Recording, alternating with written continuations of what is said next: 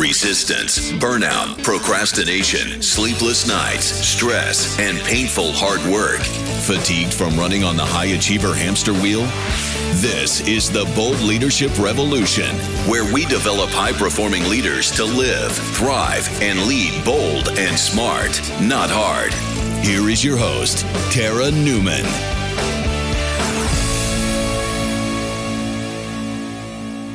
Hey, hey there, bold leaders. Welcome to the Bold Leadership Revolution podcast.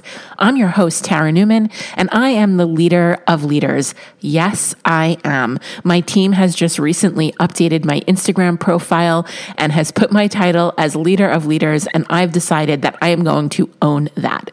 Plus, it sounds a very Daenerys Targaryen, like mother of dragon ish. So I'm cool with all badass women. Here at the Bold Leadership Revolution HQ, we're interested in one thing. We show high achieving visionary leaders how to perform better so they can be more while simultaneously doing radically less than ever before. Sounds good, right?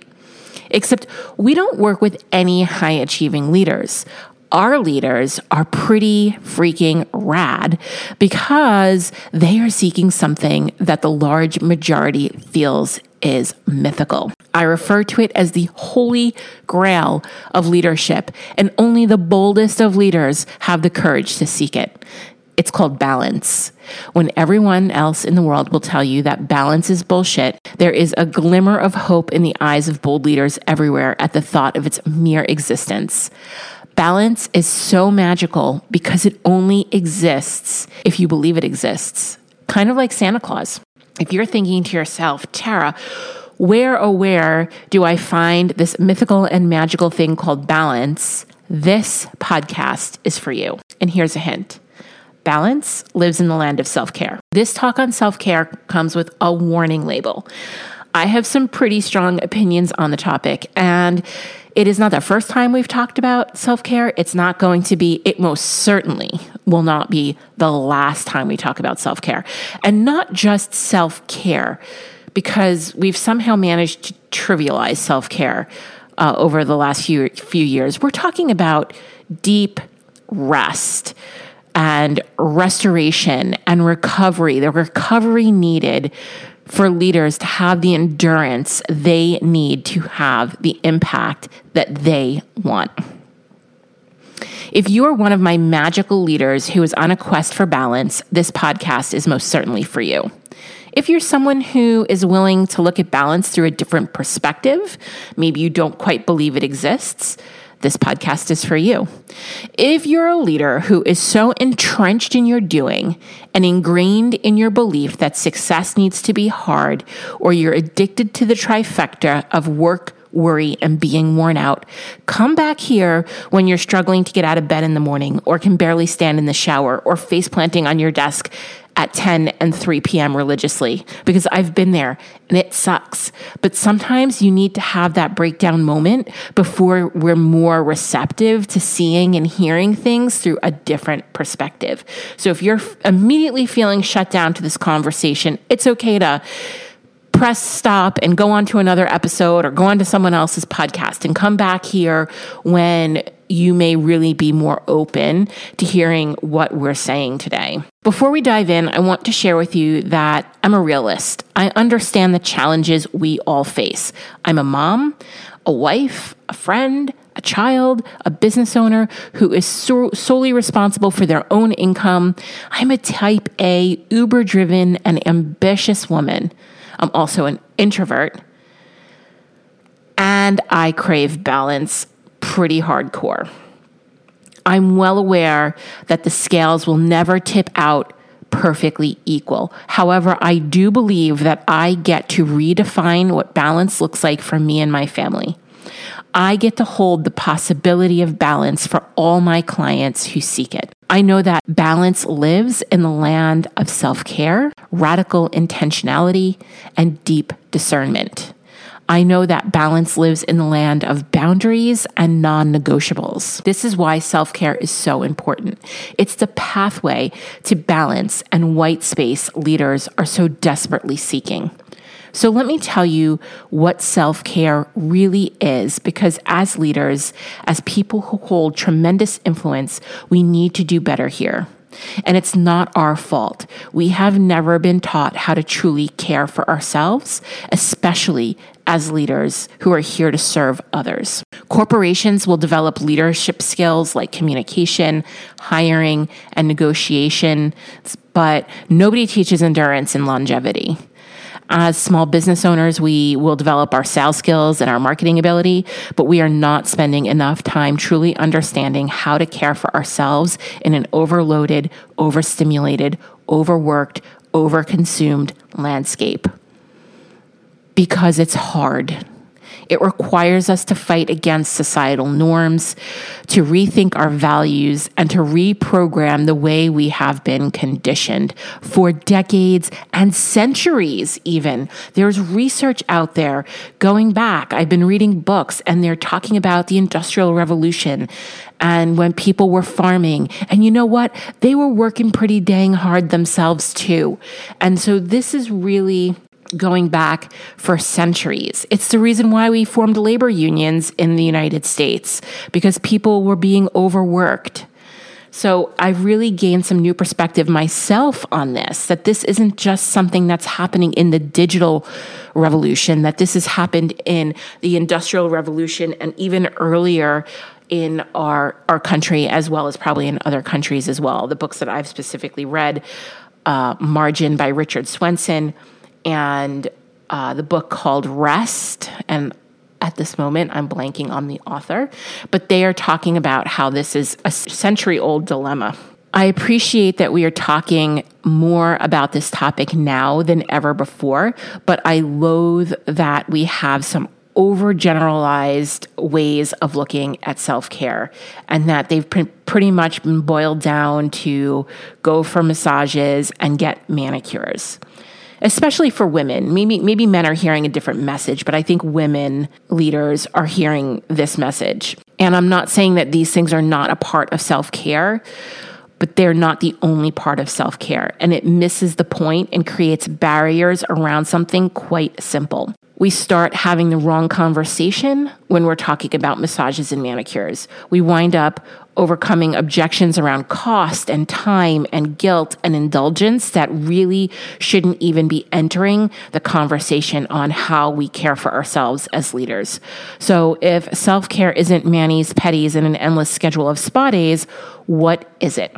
I want to give you three ways you can look at self care so it makes it more attainable and leads you closer to that place of balance. So, the first area that I want to talk about is energy management. The most critical thing a leader manages is his or her energy.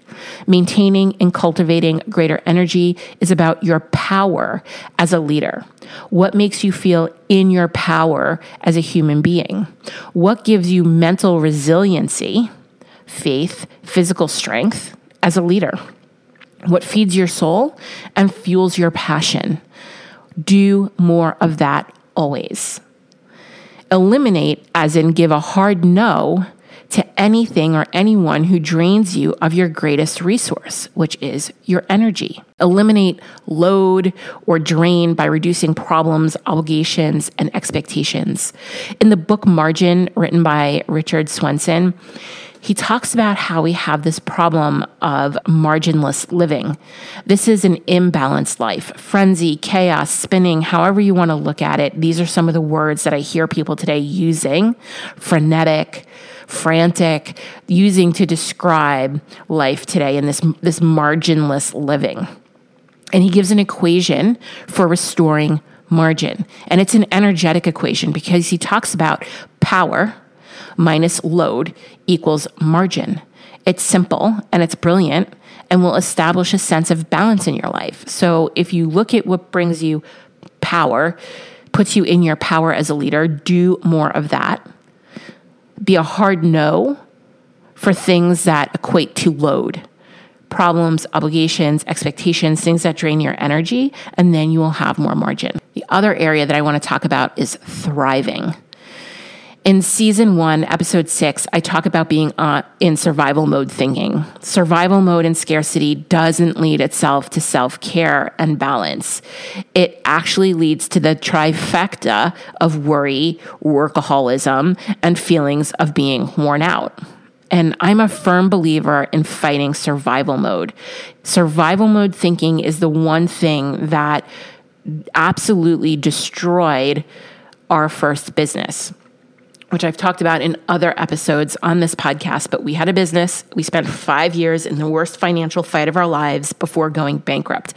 And when we look back at that time and do a debrief, at you know what went well what didn't go well what could we have proved what was within our control what wasn't within our control this thing of called survival mode thinking was 100% in our control and also very responsible for the demise of this business and the demise of our financial situation.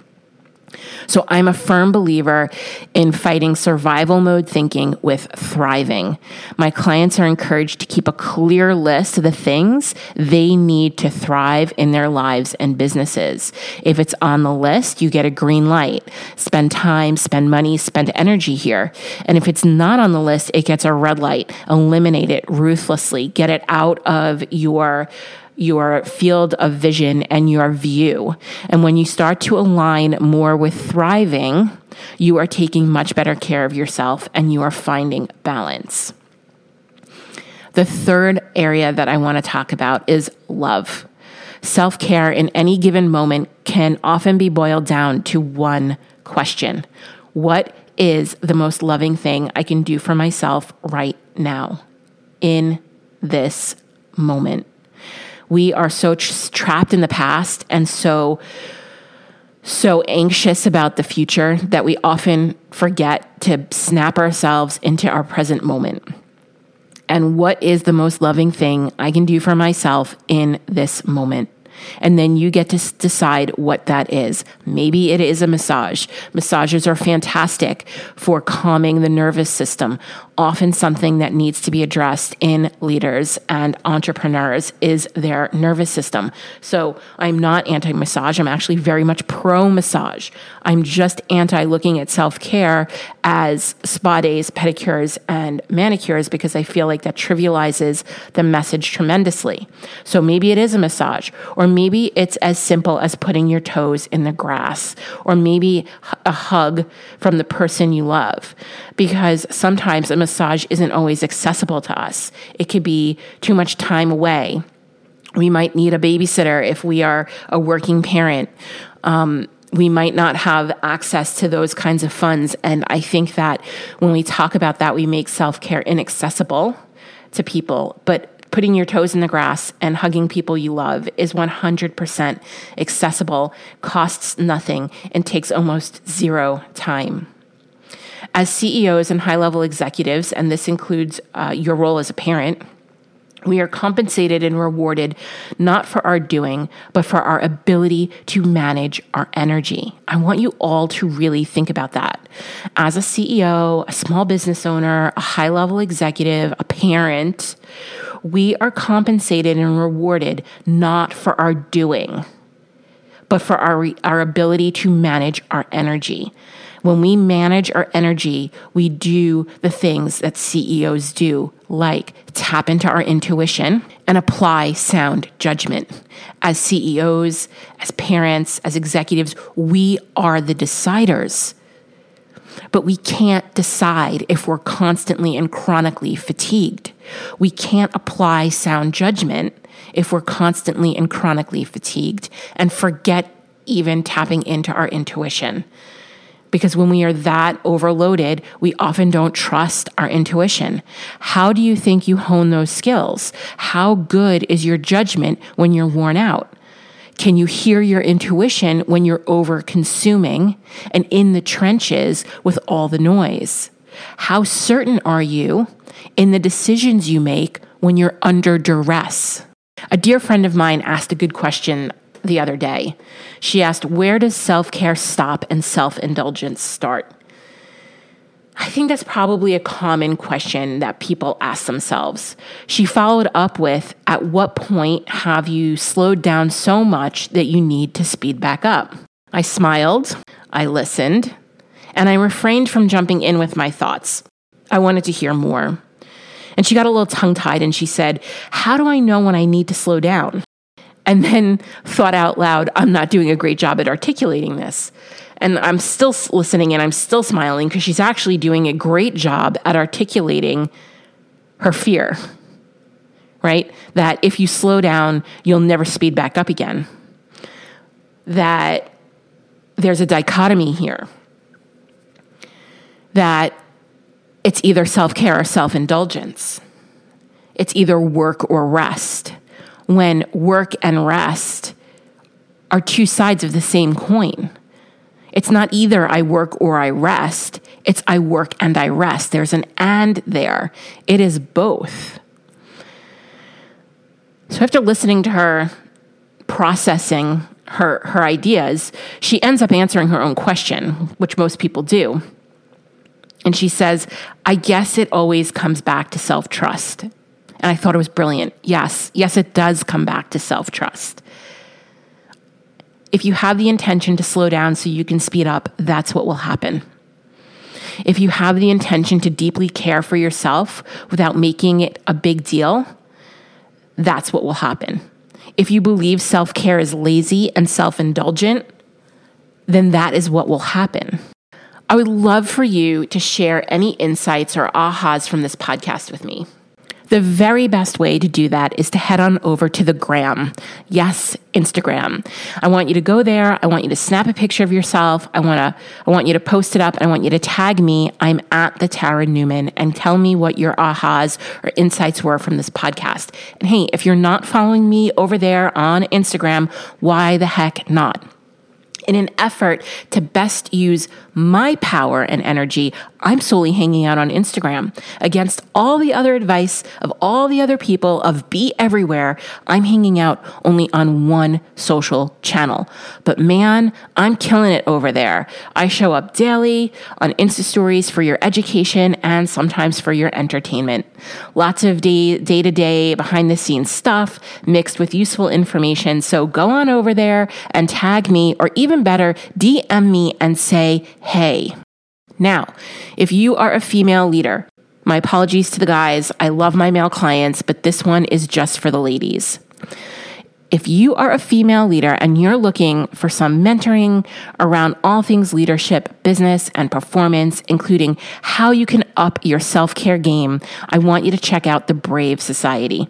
The Brave Society is a virtual society for business owners like you who want to connect with bold, resilient, abundant, value driven, and endurable leaders. And hey, we all need some self care and some rest and some self love in order to be endurable leaders.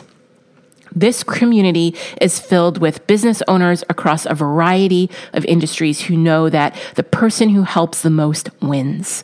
We are here for three reasons in the Brave Society to build meaning relationships with an army of women who have real, credible, and valuable business acumen. This isn't for a tit for tat networking group where it's a referral pitch fest. We are here to help you continually develop yourself as a leader through high quality educational resources to help you become better CEOs.